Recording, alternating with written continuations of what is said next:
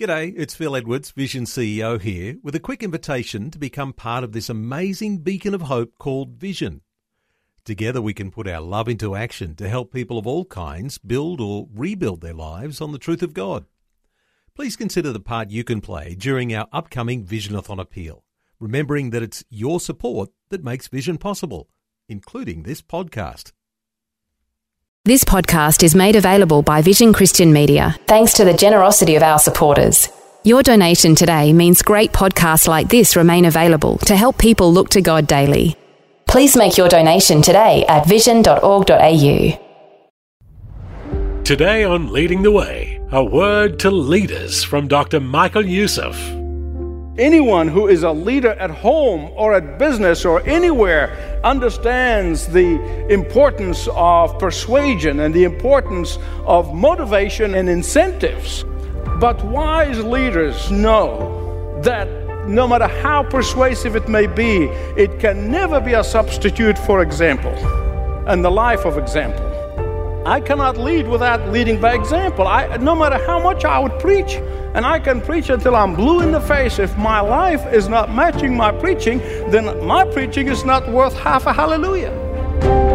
Thanks for joining Dr. Michael Youssef for his life changing series, Discover Your Treasure House.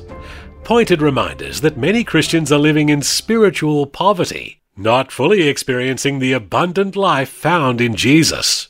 As Dr. Youssef begins, be turning to Ephesians chapter 5, if your situation allows. You know, I am convinced that as our culture becomes faster and faster and more individualism sits in, we become less inclined to think of ourselves as role models. We get bogged down in our world and our businesses and our affairs and in our things that are going on in our lives and we forget that we are, first and foremost, is to be role models. Now, whether we like it or not, all the parents are role models for their children. You are modeling for your children, whether you agree with it or not, you are. Whether we like it or not, Christians are modeling for non Christians out there. Whether we like it or not, those of us in leadership are modeling for those who are following. Whether we like it or not, older Christians are modeling for younger Christians. That is a fact of life. Modeling is so powerful that we tend to not stop long enough to think about it because we realize that there is a responsibility. We realize that there is a, an overwhelming sense of responsibility that goes with that. And so we live as if it doesn't exist or pretend that it's not there or ignore or avoid the fact that we are. I know from my own life, God has blessed me so incredibly in my Christian walk and in my Christian life and in my Christian ministry with wonderful models models of godliness, models of faithfulness, and particularly faithfulness to the preaching of the Word of God, models of faithfulness to the truth of the Word of God, models of love and passion for the lost people that they may come to know Christ, models for prayer and intercession with God and be a prayer warrior. So many people God brought into my life who have inspired me by their modeling Christ to me. But as good as those who are role models for us may be, they are not a substitute for imitating the modeling of the Lord Jesus Christ. The best of those whom we imitate are not as impactful as the Lord Jesus Christ. I want you to listen carefully. You know, and I know that the motivation the business has become a huge multi million dollar business today, but I, I, don't want to get into that. But I, at least anyone who is a leader at home or at business or anywhere understands the importance of persuasion and the importance of motivation and incentives. I know that in the business world, people throw incentives like, you know, more money and more vacation or more retirement or more this or more that, simply to get people to do what they're supposed to do. But wise leaders, listen to me, moms and dads, and those of you in leaderships and businesses and in, in churches and elsewhere, wise leaders know that leadership at no matter how persuasive it may be, it can never be a substitute for example and the life of example. I cannot lead without leading by example. I, no matter how much I would preach here, and I, I, can preach until I'm blue in the face. If my life is not matching my preaching, then my preaching is not worth half a hallelujah. that is a fact of life. And whatever it may be, whatever leadership you're in. And that is why the Apostle Paul said in Ephesians 5:1, be imitators of God. Be imitators of God. But you know, there's something here that I don't want you to miss it. Because you can say, be imitators of God, and then stop. There are a lot of people have different views about God. And we're going to imitate a God who is a taskmaster and a slave drivers, and we are his slaves who are standing there in fear and in terror? No. Are we to imitate a God who is terrifying and threatening us, and we standing before him as a terrified servants? No. Will we imitate a God who is remote and aloof and not involved in our daily life, and we are like outsiders looking in? No, no, no, no. None of that. That is why the rest of the text says, as beloved children. Be imitators of God. How? As a beloved children. And the word here, imitate me, actually, the word from which we get the word mimic, in the sense he's saying, be mimickers of God, mimic God. You know, we have been looking at the treasure house that we have in, in Christ, and the very core of that treasure house is Jesus. And when Jesus is ours, everything that belongs to Jesus is ours too. His mercy is ours, His grace is ours, His forgiveness is ours. And because everything that belongs to Jesus belongs to us, becomes ours through Him, it is natural for us to want to imitate Him. You say, How do I imitate Christ? Imitate Him by extending grace to others. Imitate Him by extending mercy to others. Imitate Him by giving love to others. Imitate Him by offering forgiveness to others.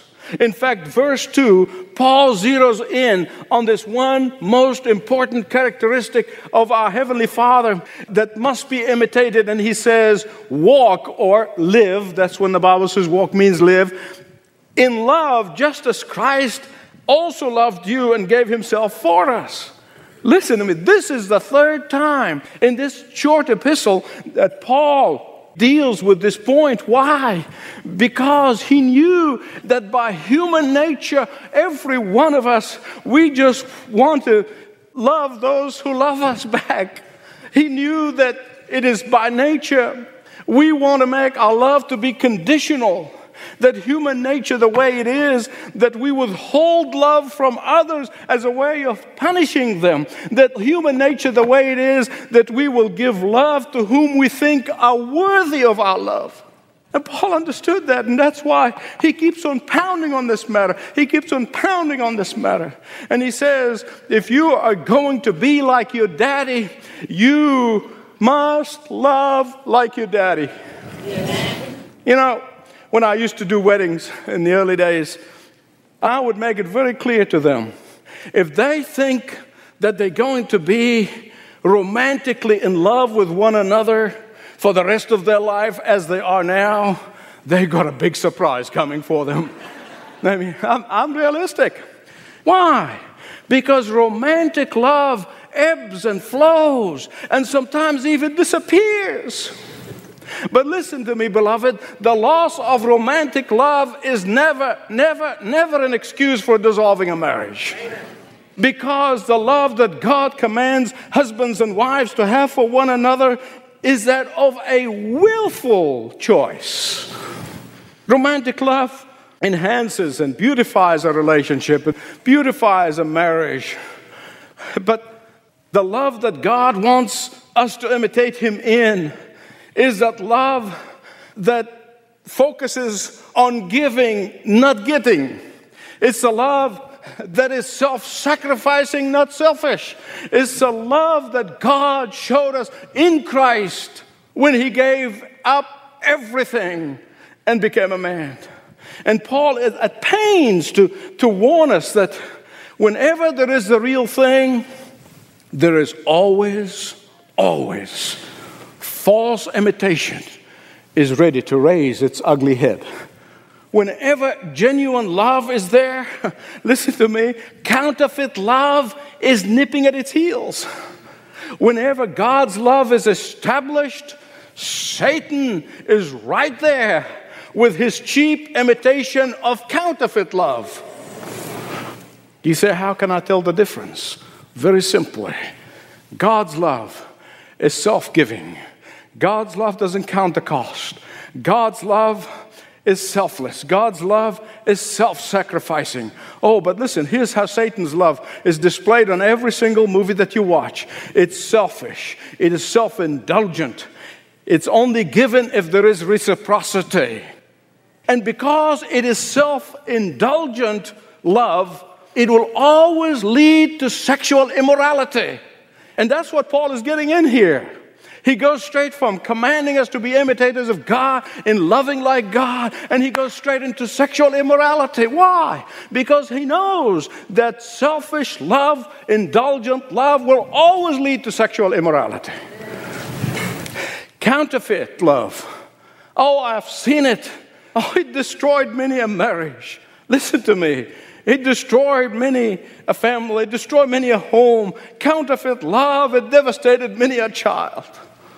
Under the guise of love, spouses walk out on their spouses when they promise to love for better, for worse, and for life. That is imitating Satan's love, not God's love.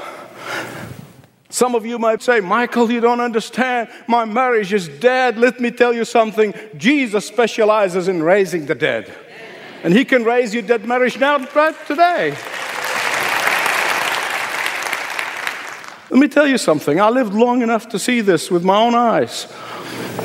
Those who have gone through the ebb and flow and the loss of romantic love but persevered and hung in there and stayed in there, I can tell you there are people who will testify to you that when that happened and they look back, they thank God for their perseverance. They have greater bond, more joyous marriage, great relationship than ever before. Perseverance.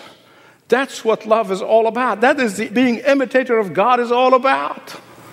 Don't give in, he said, to sexual immorality. Don't give sexual immorality a free rein in your life. Verse 3 There must not be even a hint of sexual immorality or impurity for, of any kind or greed. He's building up the case that it is when you love Christ, you want to imitate Christ, and therefore you'll be a model husband and a model wife.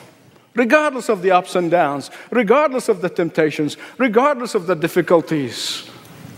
Let me give you, I'm not going to say it a Youssef translation, but interpretation, because it's not really quite translation, of verses 5 and 6. For this you can be sure no immoral person or impure person or greedy person who is an idolater has any inheritance in the kingdom of God. Don't be deceived by smooth talking on the part of some priest or some pastor or some minister. I take responsibility for my translation. Don't be deceived by a smooth talker who tells you that it's okay to be in an immoral lifestyle. Amen. Because the reality is this God's wrath is coming on the world because of these very things. For the time being, God's grace and God's forgiveness is extended to everyone who will repent and turn to the Lord. But then, when the justice of God is going to be revealed on the day of judgment, it will be open and public for all to see. Hear me right, beloved. There are Christians who indulge in sexual immorality, and who say, Oh, the grace of God will take care of that. Listen to me very carefully. Grace is not synonymous with license. Grace is a gift, but it's also a responsibility. Grace is a privilege, but it's also an obligation. And while God forgives anyone, anyone would turn to Him, you could never sin beyond God's forgiveness. And when you come in repentance, God will forgive you because that's what He promised. But the Bible tells us that the sin of presumption is an offense to God. When you presume on the grace of God is an offense to a holy God. Amen. As imitators of God, we love others like God loves them. We hate sin like God hates sin, and we live in the light with God. Verse 8 to 17. You know, the Bible gives us four characteristics about darkness. If you're taking notes, write them down. It's worth writing down. Four things about darkness that you can be sure of. Number one, it is the work of Satan. Secondly, it is the domain of Satan. And thirdly, it brings God's punishment and God's judgment. And fourthly, it leads to eternal darkness. Before Christ, Paul said, You were darkness, but now you are light. You notice that he didn't say, We lived in the darkness, but now we live in the light? You notice he didn't say that? He said, We were darkness, but now we are light. Now, this is very important. I mean, don't miss it. It's not just living in the darkness and living in the light. No, no, no. He said, You were darkness, and now you are light. Well, what's the significance of this? Let me tell you something. When Jesus walked the earth, he said, I am the light of the world. But then, before he went to be with the Father, he said to his disciples, You are the light of the world. He didn't say you are the reflectors of the light of the world, like you see on the highway reflecting the light. No, no, no. He said, You are the light. You are the light of the world. If you are an imitator of God, you will not just reflect His light, you become His light. How do you know that you're in the light? Good question. You are producing the fruit of light. Darkness hides ugly things. Ah, but light exposes it and then cures it. Not just exposes it for the sake of exposing it, but it cures it, it heals it, it restores it, it makes it whole. Darkness does things in secret, but light operates in the open. Darkness produces concealment and subterfuge, but light is transparent and authentic and real. You know, I am convinced this is what Paul probably had in mind when he was writing those words. In the Middle East, if you go to the bazaars, are very, very dark, even in the middle of the day. They're very dark. You can't see a little candle here, a little candle there. You know, now they have some light, but before then there was no light at all, just some candles.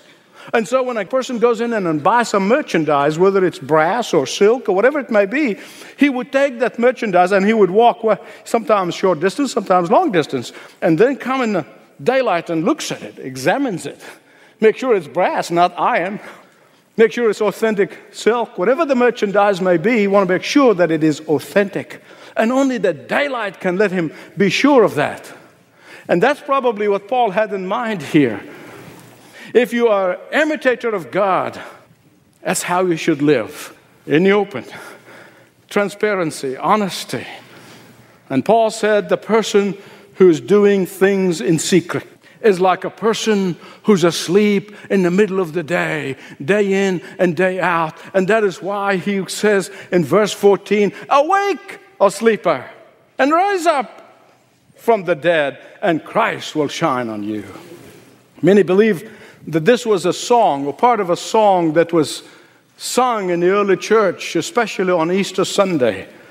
Verse 15, therefore be careful how you live as wise, not unwise. The Bible said that the fool said in his heart, There is no God. But the beginning of wisdom is the fear of the Lord. The fear of the Lord is the beginning of wisdom. There are so many people in our culture who confuse knowledge with wisdom. They really do. And they judge a person, oh, how much that person knows. No, it's wisdom by which we judge people. Because we have a lot of people with a bunch of knowledge, very few of them have wisdom. That is why we're so frustrated in our culture today that we're not finding wisdom. That's why Paul is making the issue here. It's an important issue because wisdom is applying the knowledge of the Word of God to a situation. Someone tried to estimate how knowledge has increased so fast in the last few years alone. He said that from the very beginning of history to 1845, he said knowledge was equal to about an inch. And then he said from 1845 to 1945, the knowledge increased to be equivalent to three inches. And then from 45 to 75, he said knowledge increased to about the size of the Washington Monument.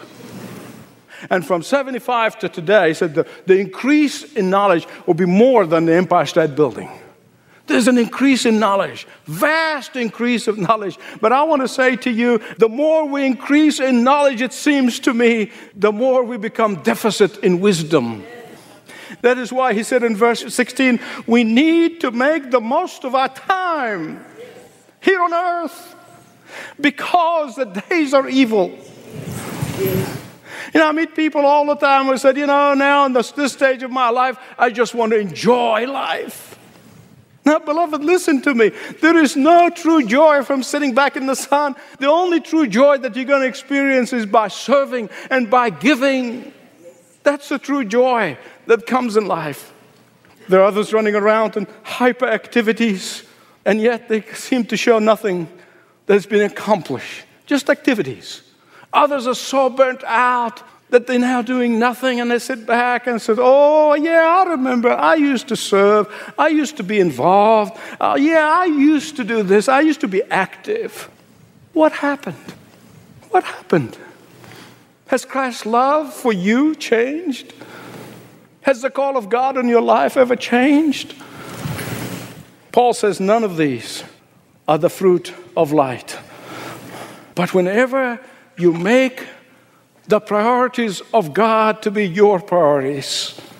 Whenever your heart beats with the heart of God, whenever the will of God is your will, whenever you have deep desire to obey the will of God and the Word of God, let me tell you, with the promise of the Word of God, that God becomes free to work in you and through you to accomplish great things from His perspective. Because sometimes we think people accomplish great, great things are only accomplished from God's perspective. Are you light? And if you are, are you imitating your Father in heaven? And if you're a person who have never received Jesus Christ as the Savior of your life, you've never really moved out of darkness, today you can say, Lord Jesus, come into my life. I want to make my life count. I want to make a difference. I want to serve you with all my heart. Father, what an honor and a privilege to be called the children of the living God. And Lord, we know that the time is short and the days are evil, and, and we see the increase in knowledge and deficit in wisdom. And, and we cry to you, raise up godly men, strong men and women who are unafraid to proclaim your word. Father, we cry for wisdom. Oh, we got so much knowledge, but Father, we want your wisdom and so that the world may see and believe in you and turn to you. In Jesus' name, amen. Thanks for listening to Leading the Way with Dr. Michael Youssef, passionately proclaiming uncompromising truth for more than 30 years. Learn more at ltw.org, ltw.org.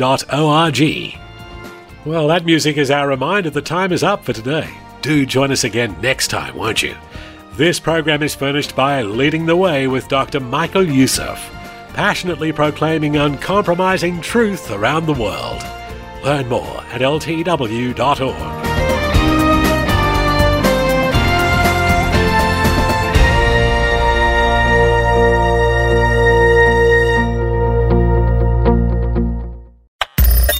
Thanks for taking time to listen to this audio on demand from Vision Christian Media. To find out more about us, go to vision.org.au.